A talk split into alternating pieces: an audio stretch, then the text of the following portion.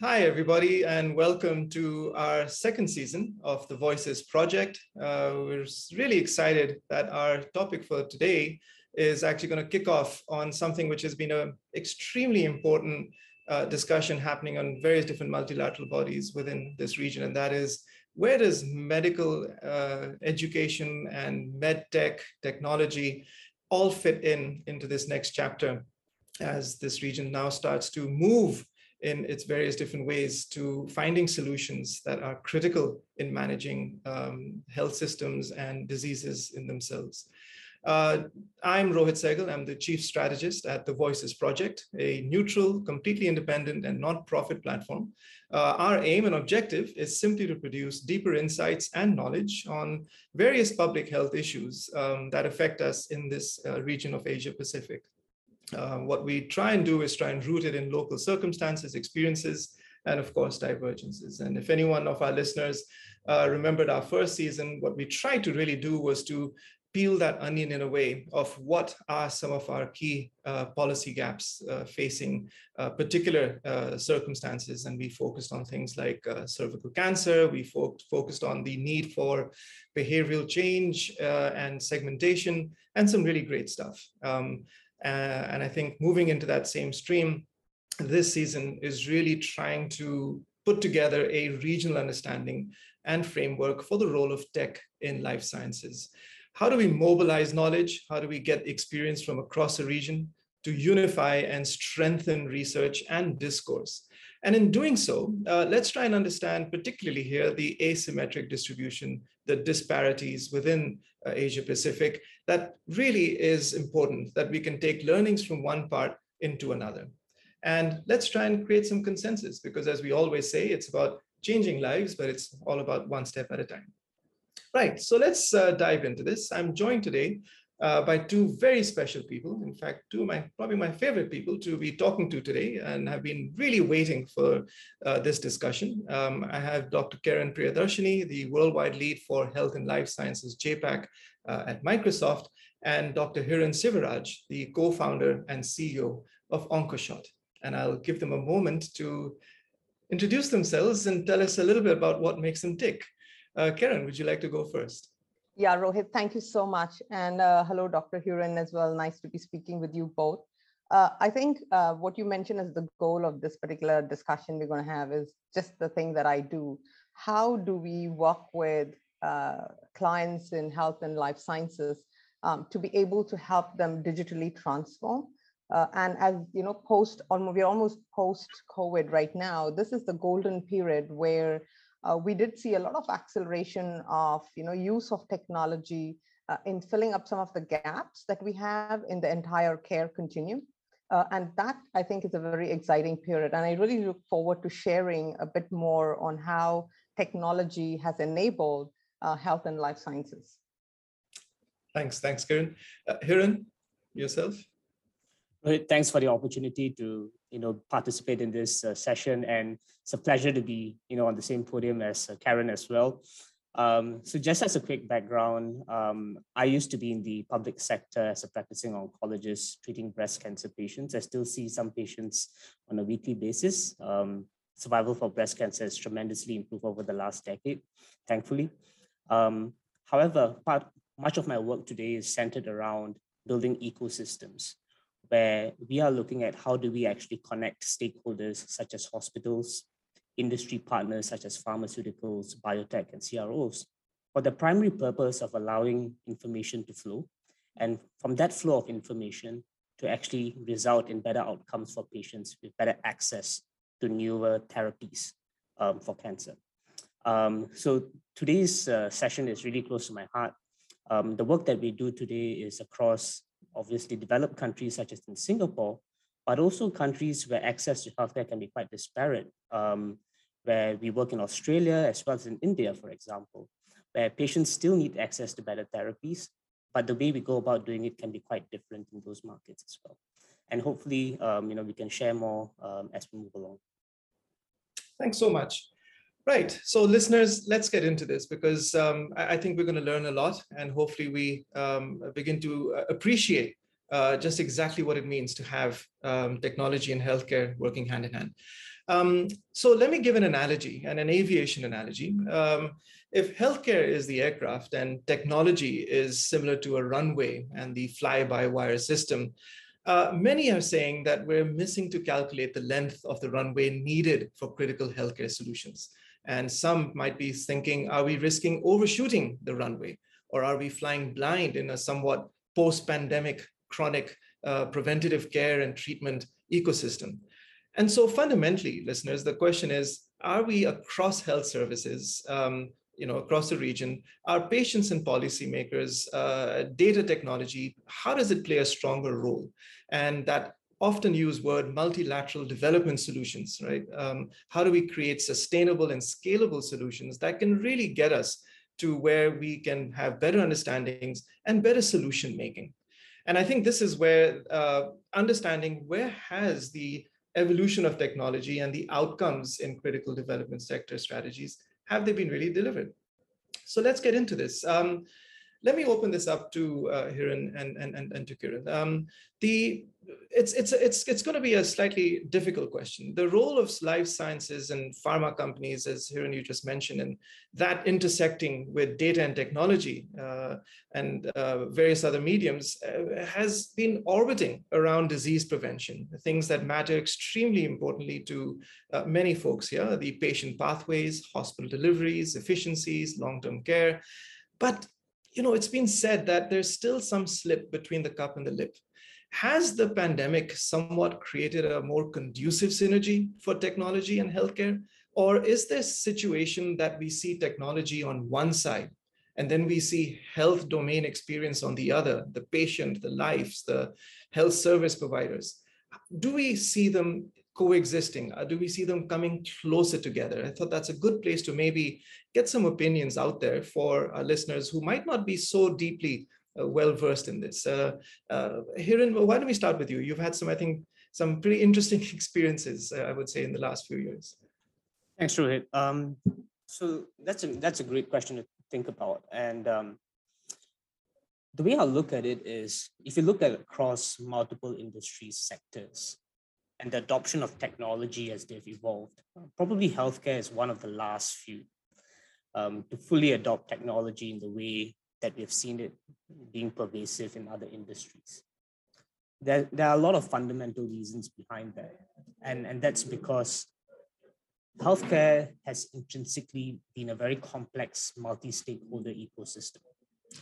Um, the role of the care provider can be very different from the role of the payer or the insurer. And then you have, of course, the patient in the center of it all. And additional service, you know, uh, stakeholders such as industry, who typically used to be the, the hub of innovation, where the new therapies for care, for treatment were being developed. And you know, that interplay was very, very complex. So naturally, the evolution of that evolve in a very siloed perspective where you know typically those patients or the healthcare systems where they functioned in they operated in a silo and everyone else was outside. You do your innovation in your own silo and then you try to make things work between silos. Now that has resulted and that has resulted in a lot of legacy issues. Um, primarily because if you think about it, who are the people who are delivering healthcare services? These are individuals, usually at the level of individuals, your doctors. Um, your doctors are now outside of the role of technology when they are deliver health, delivering healthcare services. And in their lifetimes, if you are going to implement any kind of technology, you need to suddenly have that shift or that buy-in at every stage of that doctor's career which is much easier said than done, right? Because once things are comfortable, we just tend to continue with how it is. So it requires a major shift, sometimes even more than a 10x kind of a benefit at the level of the doctor, at the level of the patient, at the level of the ecosystem to get buy-in from all stakeholders. And that's where usually the challenge is. So we've seen that it's much easier to say no in healthcare and to say yes. yes. However, what I feel has really changed over the last few years is that while some of us may have seen, look, the evolution of technology and how it has changed other industries could be applicable to healthcare. And early adopters, early innovators rather, have really tried to push that in the frontier. We're still really at the start of things. And even, um, and importantly, I think one of the key points that you raised was how has COVID really changed the entire picture? I think COVID has done a lot. Um, now, between the point of, or rather before COVID and after COVID, that is a really obvious transition point um, that many of us can see. Um, the transition point is not necessarily just in the adoption of the solutions, but most importantly, I think is in the mental model and readiness psychologically that we need to be outward looking as healthcare system and stakeholders. Now that I think is the most exciting part because we are probably just at that inflection point of how technology is going to start getting adopted. Um, when it comes to technology, I think there are two types of technology. Now, I'm not a technology person, but um, the way I would think about it simplistically is one is what you would call, you know, the piping or infrastructure that needs to be shaped to connect your various stakeholders. Now, this is difficult work because it usually requires a top-down approach where it is shaped by policy, it is shaped by getting alignment from all stakeholders to say, look, between each of us, we own our own plot of land, but we need common piping to move between us. And this is where you all need to come in and we need to be on the same page with that. The other role of technology is probably what I would say, in my, my own thinking is what I refer to as last mile kind of technology. What is last mile kind of technology? Last mile kind of technology would be, look, a patient can't come to the hospital because of COVID. How do we deploy telemedicine so that the doctor can remotely provide that service? It is not, I don't look at it as tremendously transformative from the perspective of ecosystem, but at the point of COVID, we realized that, hey, this simple tool allows us to continue to continue caring for the patient without compromise to their health. And so it becomes transformative in that sense. But at the end of the day, the ability for us to use it was really um, you know, necessitated because of the circumstances, not because of the readiness necessarily of the ecosystem. Now, these two kind of soft technologies need to go hand in hand for us to see the true change that we want to see over the next decade or so. Um, it's not one or the other, but it's both. And I, I think COVID has had an important role to play in this, in this entire scheme of things. Hiren, that's a that's a terrific way to to to launch this discussion. Um, I, I, think uh, the idea of BC and AC before COVID and after COVID. But let me put it this way, and maybe I'll, I'll, I'll turn to Karen for her opinion here. Is that at every point in time, you mentioned correctly that uh, healthcare has always been a bit of a laggard when it's come to the adoption or the readiness of accepting the role of technology. Uh, one thought during the financial crisis in 2009, 2008, this is the time. Healthcare has to find new efficient ways. Then came the patent cliff, 2012, 2013. It has to happen now. We have to find readiness. We have to find you know, places where more efficient usages and uh, health records and so on and so on. And then it took this longer than expected period of time where a blank space happened. And here we are today, where we're coming out of the shadows of this pandemic. Some countries in this region are still struggling within that. Will this be truly that inflection point, Hiren, as you said? And will this possibly be one that we don't try and default back to how it used to be, but really try and find more sustainable ways for technology inclusion? Karen, what would you have to say to that? And I think also picking up on what uh, Hiren said earlier. Yeah, absolutely. So, um, Dr. Hiren, I fully agree with what you said and love the way you mentioned how technology is both on the infra piece as well as on the solution piece, and they have to come together. But I would err on the side of being a bit more optimistic and saying, yes, uh, they have come together. And this is where, Rohit, your question, you're absolutely spot on. I think one of the silver linings of COVID has been a unifying factor, right? It has brought the entire world together, and the world has realized that you know it's not just finance and retail and gaming that need technology, but you know life is going to affect everybody, and that is why you see this big leap uh, in in transformative care during these, I would say, two and a half years. That the good news is that it's not going back because people have realized the the the ease uh, the better outcomes that technology can bring. And it's like tasting something that is good and now wanting for more.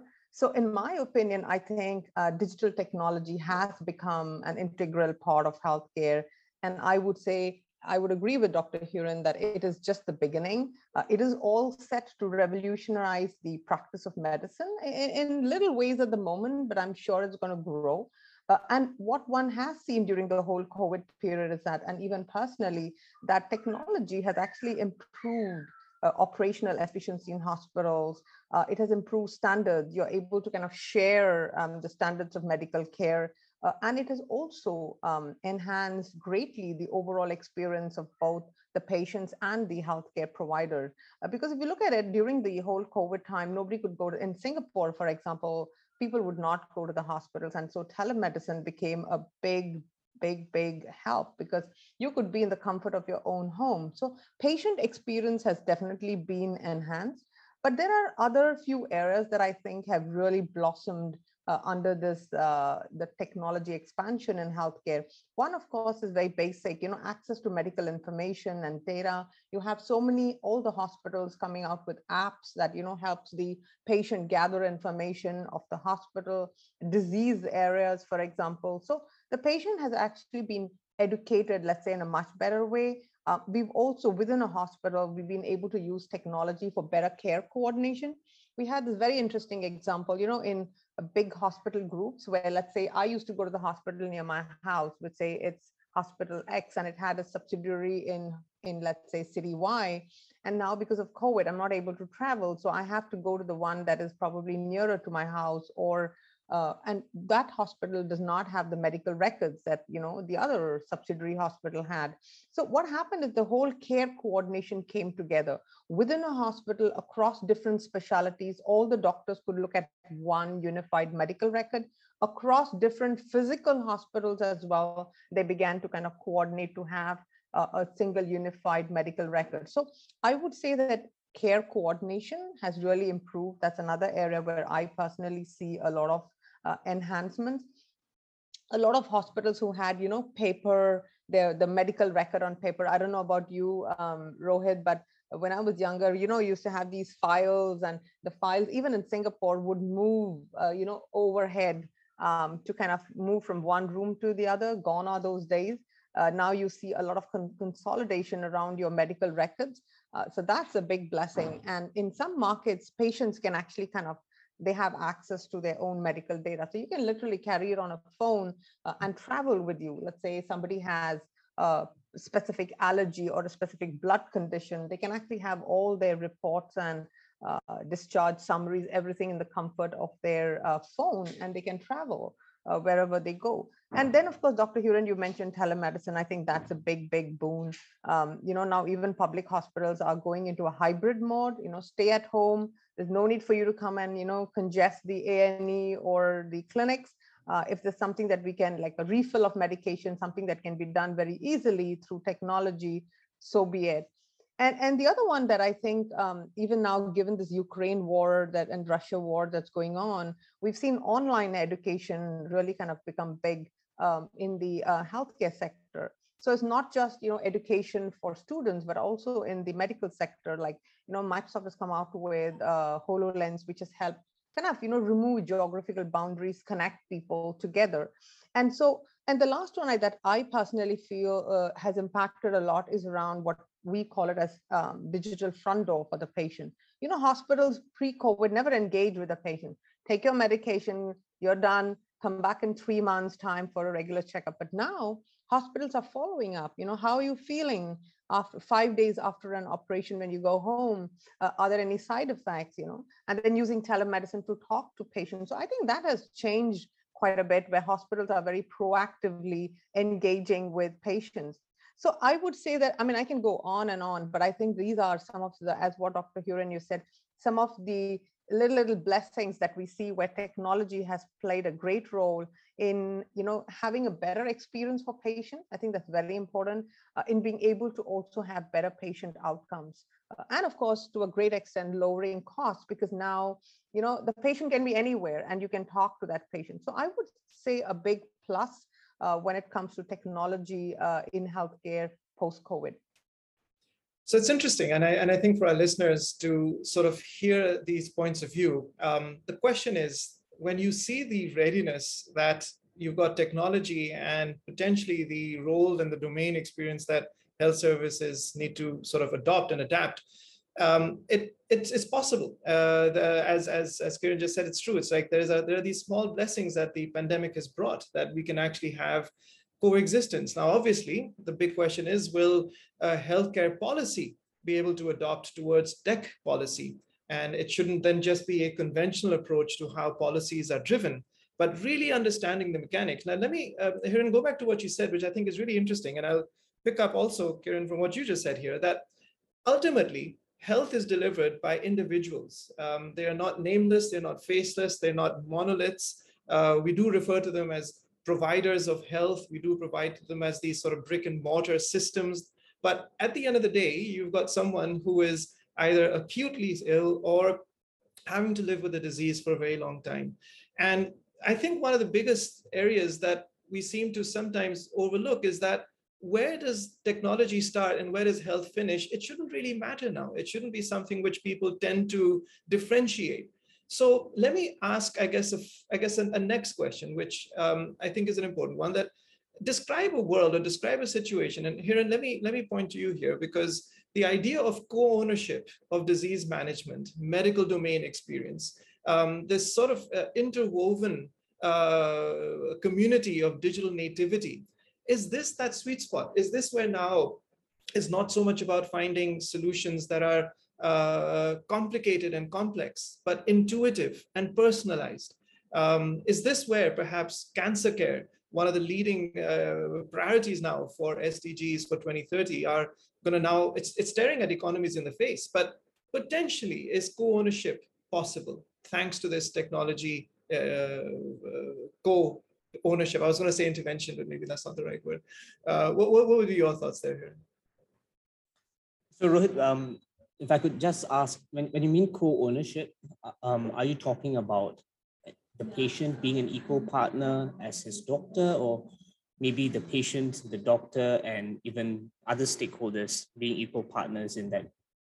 Yeah, no, I mean, it's almost like all of the above. I mean, do we have to even limit the co-ownership of disease? Are there uh, between doctor, patient, administrator, uh, the access of certain medication, the provision and care and such like. But absolutely, uh, and and per your, well, what would you think would be the best definition? Would also be interesting to hear. So, I, I think the ideal healthcare utopia for me is is one where you recognize and you appreciate the role of each of these stakeholders within its consolidated ecosystem. And that ecosystem is also built around the patient, right? Now, to take a leaf out of the book of you know, people who, who are in the tech field, um, who may describe the implementation of technology, um, I like to think about it in three layers, data, infrastructure, and your network. um, I think this fundamentally is also addressing these three components would be critical to allow for us to have that ideal utopia for healthcare. Why? Because without any of these three in place, you don't have that ideal system. What do I mean by that? So data is absolutely necessary if you are going to connect the different stakeholders across a patient's entire, you know, prevention to treatment journey. There are going to be various doctors who are involved in your care, various pockets of data silos that are being generated. This needs not just only be shared with the patient, but it also needs to be shared with stakeholders it is not just important for data to be created, it is important for data to flow and to be shared.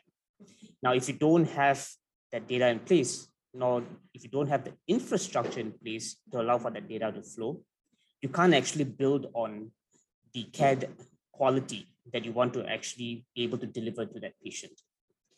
Um, infrastructure is something that I talked about earlier, right? In terms of your technologies that are going to be built not just for information sharing, for improvement of the services within a particular healthcare institute, but also in terms of last mile. How do you actually improve the care that is delivered to a patient? This could be things like remote monitoring, digital therapeutics, what have you, right? Um, the whole set of product solutions that are catered for that individual patient with a very different, you know, today it's all about personalized medicine, right? And you would naturally need this plethora of unique products um, that have been, of course, tested, approved, and the outcomes of which are continuously being tracked. But all that forms within the infrastructure layer that needs to come together. And the last is your network.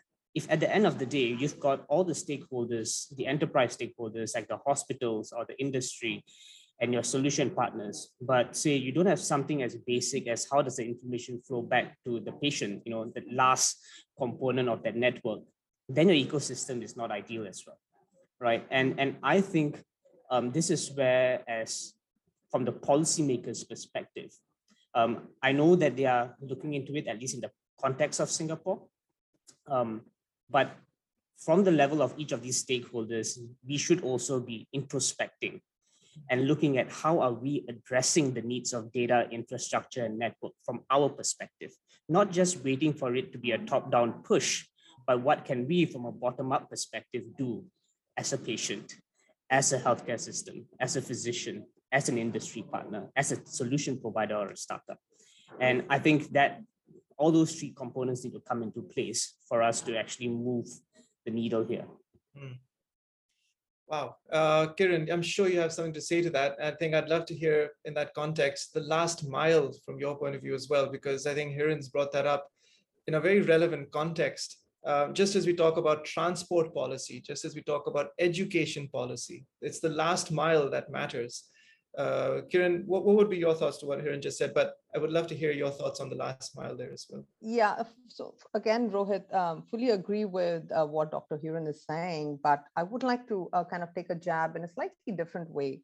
So the first thing is, yes, in healthcare, you know, policymakers have always done a catch-on game, right? Technology has moved so fast. It always does. So at Microsoft, what we also do is we work very closely with regulators. So, you know, earlier telemedicine was not allowed in Singapore. So um, the government in Singapore was very proactive. They kind of reached out and said, tell us, how does this whole thing work? Uh, what happens to data? Where does the data sit? You know, uh, are there any, um, what happens to compliance, privacy? So this is where I think tech partners like Microsoft play a role where we help uh, state relevant stakeholders understand, you know, how uh, data flows, as what Dr. Hiren was saying. What is the infra underneath? How is it secure? How compliant it is to help them understand. And, and the beautiful part is that once they understand that, they move really fast. And you can see the outcome within two and a half years. We are, we are doing telemed like, you know, as though it has always been there. So that's my first response. The second was in terms of ecosystem. You know, healthcare has been here for so many years. Now, if you think of building that ecosystem, things are going to be really slow. It's like getting a, a dinosaur to dance, for example. But the interesting part is that dinosaur has certain parts which are more flexible, and that's where you know we need to take the jab. So, like even in Singapore, I've seen uh, payers, for example, retail, banks coming in and playing a big role in healthcare because whatever you might say, healthcare data is one of the richest form of data, right? You have your medication, you have financial information, the billings that you do, you have your credit card information, um, you have socio demographic in, uh, information, you also have you know other data that you collect thanks to your smart wearables. So we do see all these players coming in and that's where i find that ecosystem coming into play. But to dr hiren's point getting everybody to synchronize and play to the beats is going to take some time but there are portions which have moved forward. So one of the areas that i do see the ecosystem play in a big way is around prevention um, so even before you, you know, people are aging and even Singapore realizes that the health burden is going to be huge and they are taking steps towards it. But even before that, how do we prevent them people from even becoming sick? And that's where the wellness, the prevention part comes in. Because people are living longer, they don't want to, you know, be the quality, they don't want to sacrifice the quality of life. They want to live healthy, I spoke to one of the doctors and they were saying, hey, I at the age of 80, I should be able to jog the same way that I'm jogging now. So that is the expectation that's being built in. And this ecosystem play is very strong and healthcare will be moving into that. But if you look at the wellness piece, uh, if you look at the prevention piece, personalized ecosystem is the name of the game right? And what do you mean by that? It means that as an individual, when you're looking at bringing in health and wellness, you're not just looking at the health per se. So for Karen, you're looking at, hey, what is her leisure activity? What is her work life? What is her family life? What's the social life? What's the community life? And when you bring these data sets together and they're interoperable, they talk to each other. They're not silo systems that, you know, retail doesn't talk to finance. No, no, no. Let, as Dr. Hiren said, patient is at the center, but all these solutions and errors circle around the patient. So look at it. Let me give you an example using all this data and AI for sure, you can draw insights and say, hey, Kiran has been spending long hours on the computer, sending out emails, and Microsoft already is starting on that using Viva Insight. And then you find that there is a spike in my online shopping. Now, a simple insight would be, hey, you really need to get up and walk and de-stress yourself because you seem to be, you know, ordering a lot of food and doing a lot of retail uh, online shopping that's going to impact you financially and also health wise. So if you can bring these different uh, disparate systems together, you have an ecosystem. And for me, it might be shopping. For Dr. Hiren, it might be, you know, fitness. He looks very fit though. So it might be fitness. So it could be like, you know, gym related activities or things like that. So everybody's ecosystem becomes very personalized. And that is a game changer because it's not like one pill fits all. But if Rohit loves doing, let's say, podcasts, uh, probably he gets exposed to all the documentaries and you know things like that.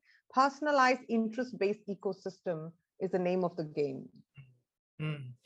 Yeah, and if I were to sort of try and summarize what you both just said there, it's almost like looking at the traditional patient continuum of care, but then really looking at it from what that journey is like. So somebody who's suffering from a chronic disease, debilitating, degenerative, anything of that sort, it's not just about their health life, but it's also about their life. It's about what they've been eating, what they where, how long have they been sleeping, um, where have they been walking to or visiting, uh, being able to track and manage the complexity of that. There was some wonderful work even done in mental health and depression that showed uh, improvements if one could manage not just treatment, the physical med- medication, but just seeing where the patient was traveling and being. So it's almost like looking at the overall ecosystem. And I think picking up on the digital infrastructure and the network angle that Hiren brought in, I think uh, that's that's a, that's a really relevant point.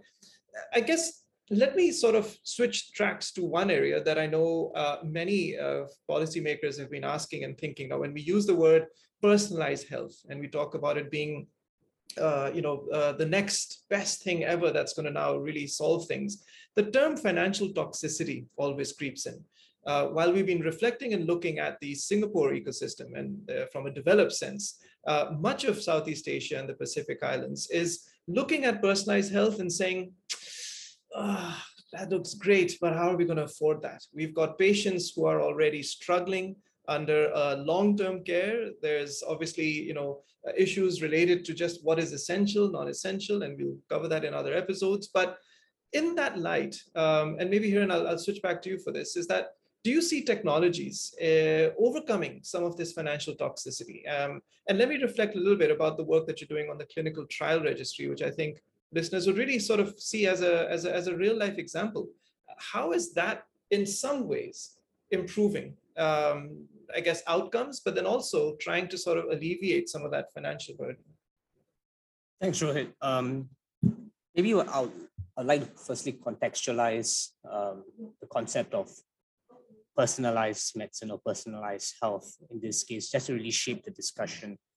Um, so in this case, I think what I want to talk about is personalized healthcare delivery, um, particularly in the context of patients who are ill, say, for example, a cancer patient population.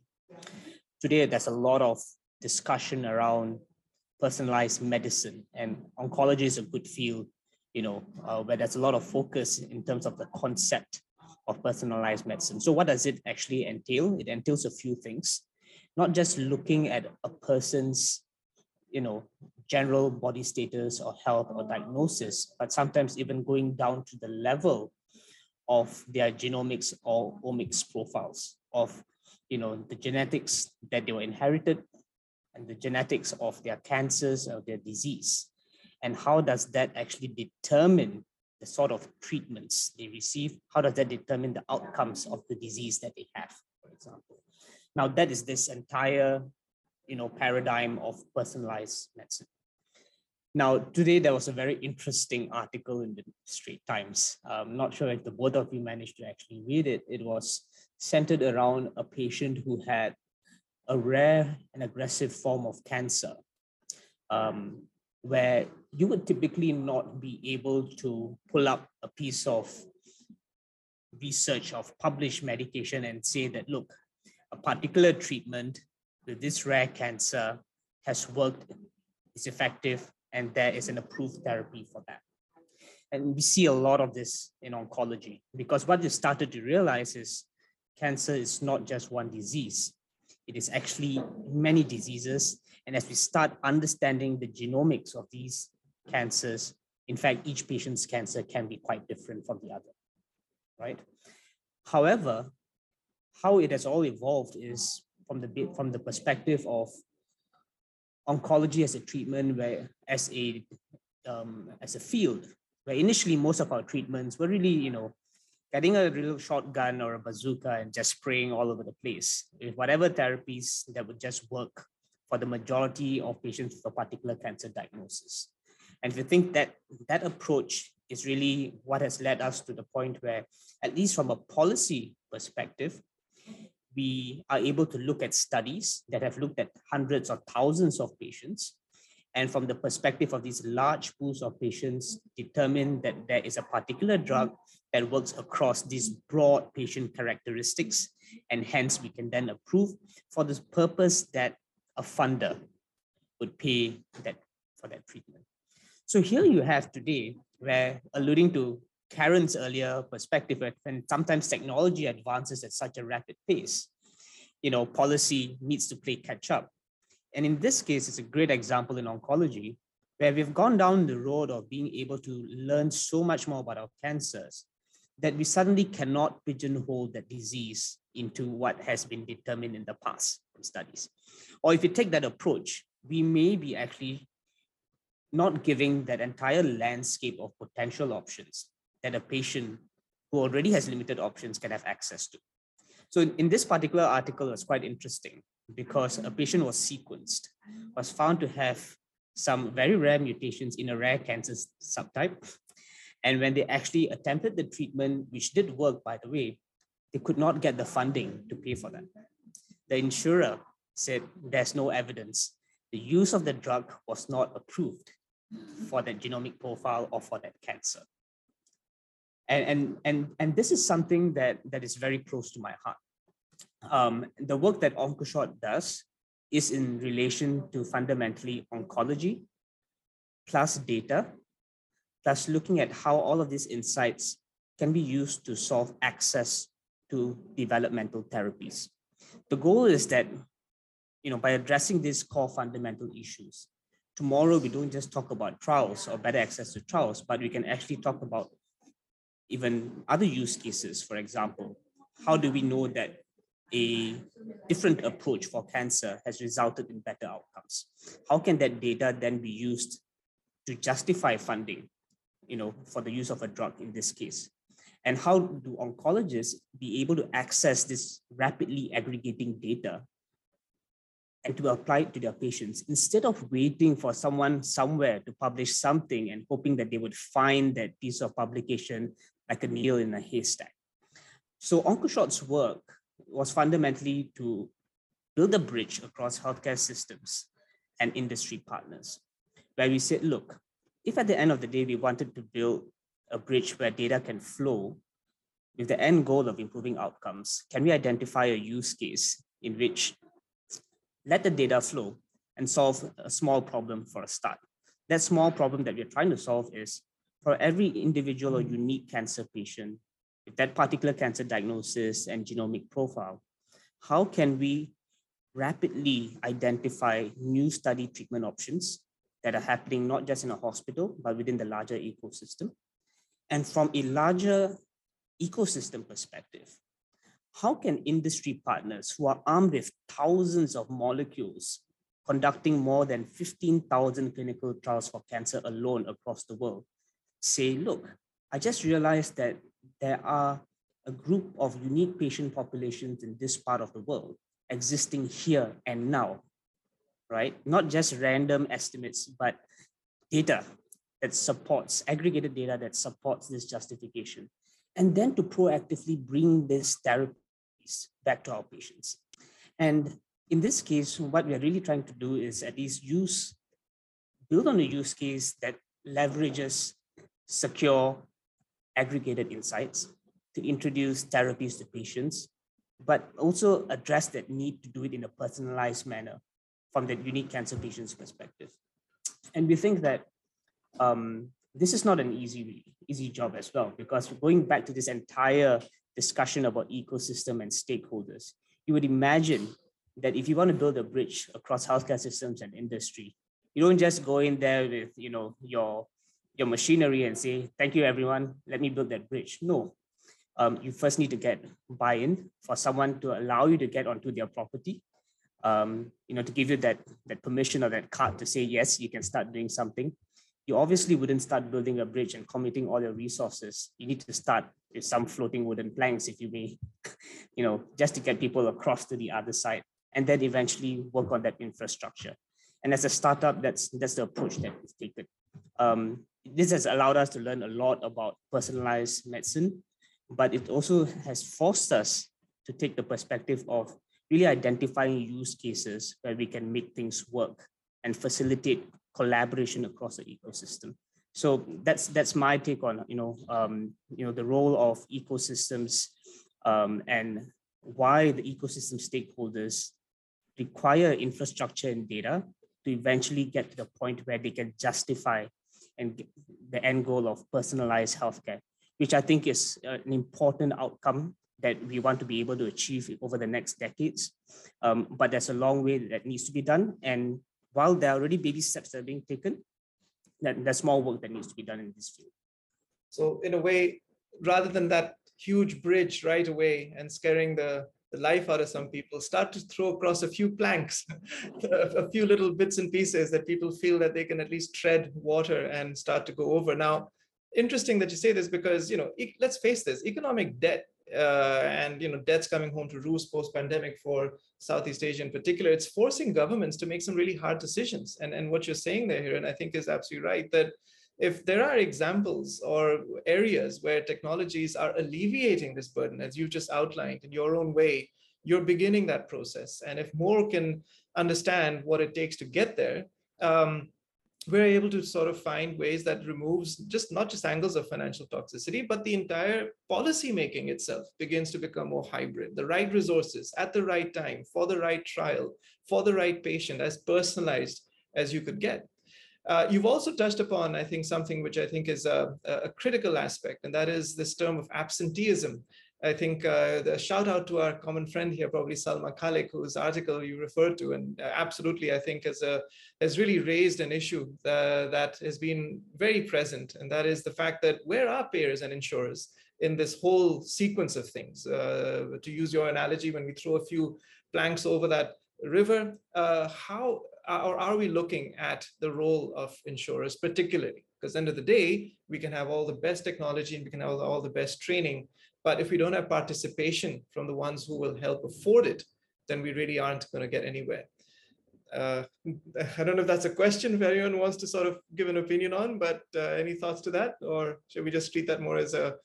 Uh, I would just like to add, add to that, and I and I and I think this might be controversial or a very non-friendly statement, but as a physician who takes care of patients and you know wearing one hat and in the other hat being on the startup side of things where you're engaging multiple stakeholders i think at the end of the day from the perspective of payers it's about dollars and cents. Mm. yeah. Right? Um, so i asked the question uh, the question rather why can't insurers or payers be the ones who actually drive the need to actually get data exchange platforms to be built in a safe and secure manner. Because fundamentally, it is going to be this data that impacts how you analyze the information and outcomes and determine what you're going to reimburse, mm. right? However, the feedback that we tend to get is, well, it is not going to save me money today. Mm. At this point in time, I'm not too sure whether I'm going to invest into that. Mm.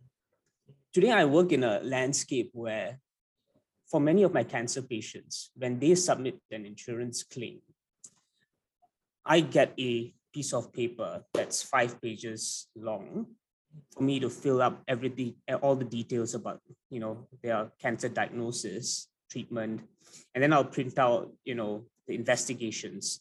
This is all compiled. We send it over to the insurance company, and then something happens in that black box. Um, and then eventually, someone then makes a call. Okay, looks like everything's in place. Now, is this an approved drug for this indication? is the hospital doing the right thing for this patient? And then we then pay, right? This is the current framework. And when we suddenly start asking, look, how are we going to get to the end point of personalized healthcare? How do we actually convince the eventual payers that this new model is justifiable, right? No one is going to come on board and just say, look, I'm going to take on the responsibility of building that bridge, mm. right? And, and, and I think this is where um, it's an unfortunate situation, but I think the mindsets can be changed.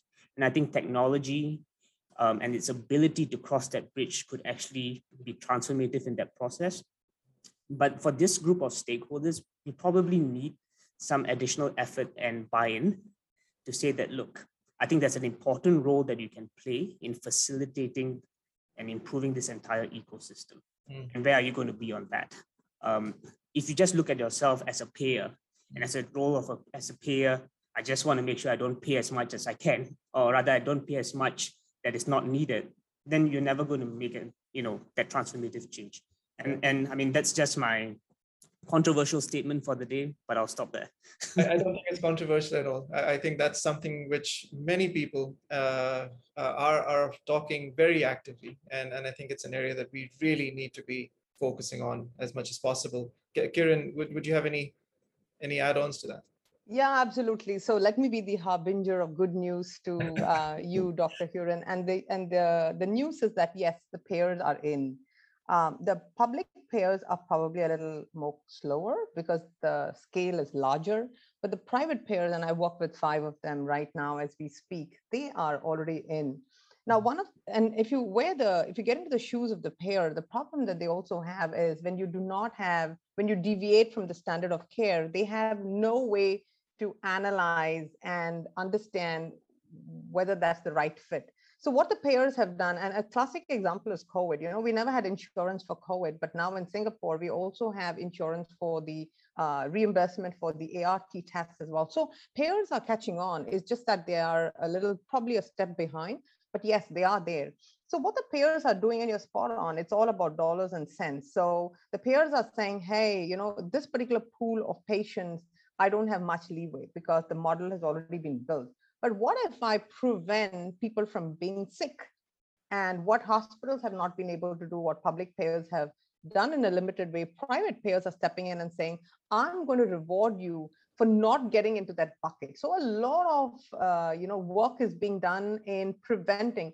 So if somebody is pre-diabetic, preventing them from becoming fully diabetic, right? So that's where the payers are saying, if I'm able to uh, control the funnel over there, then my ultimate burden, let's say years down the line, is going to be much lesser. So we see a lot of very interesting work being done in that space.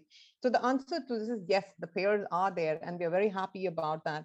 Um, and Rohit, if I could just step uh, back a little bit to the earlier question you asked around um, financial toxicity. And I think that's where uh, I think technology can really play a very good role. Because I was actually, when, when you know, we were discussing this, uh, we were reading a few articles from some of the key um, uh, you know research companies. And what they have also come out with data is that you know adult patients with cancer uh, obviously they are you know more likely to be bankrupt than people of the same age but who do not have cancer Uh, and it's seen that patients who are declared as bankrupt, the mortality rate is much higher.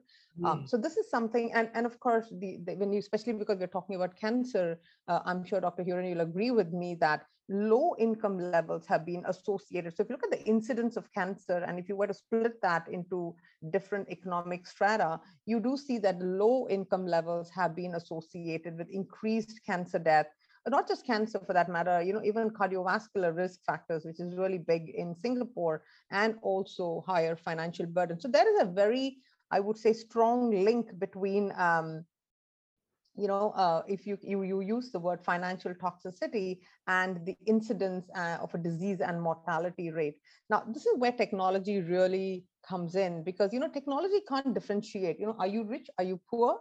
Like when COVID happened, you know, uh, beds were in great shortage in India, right? So, and if you have the ability to pay, you get a bed. If you have a contact, you're able to get a bed. But the thing is that co- uh, technology really doesn't matter. It does not differentiate. It's just access. And, and I actually wrote down as you were talking three very interesting things. You see, when you're looking at a cancer, a rare form of cancer, and now most cancers are becoming rare because it's very specific to that particular individual.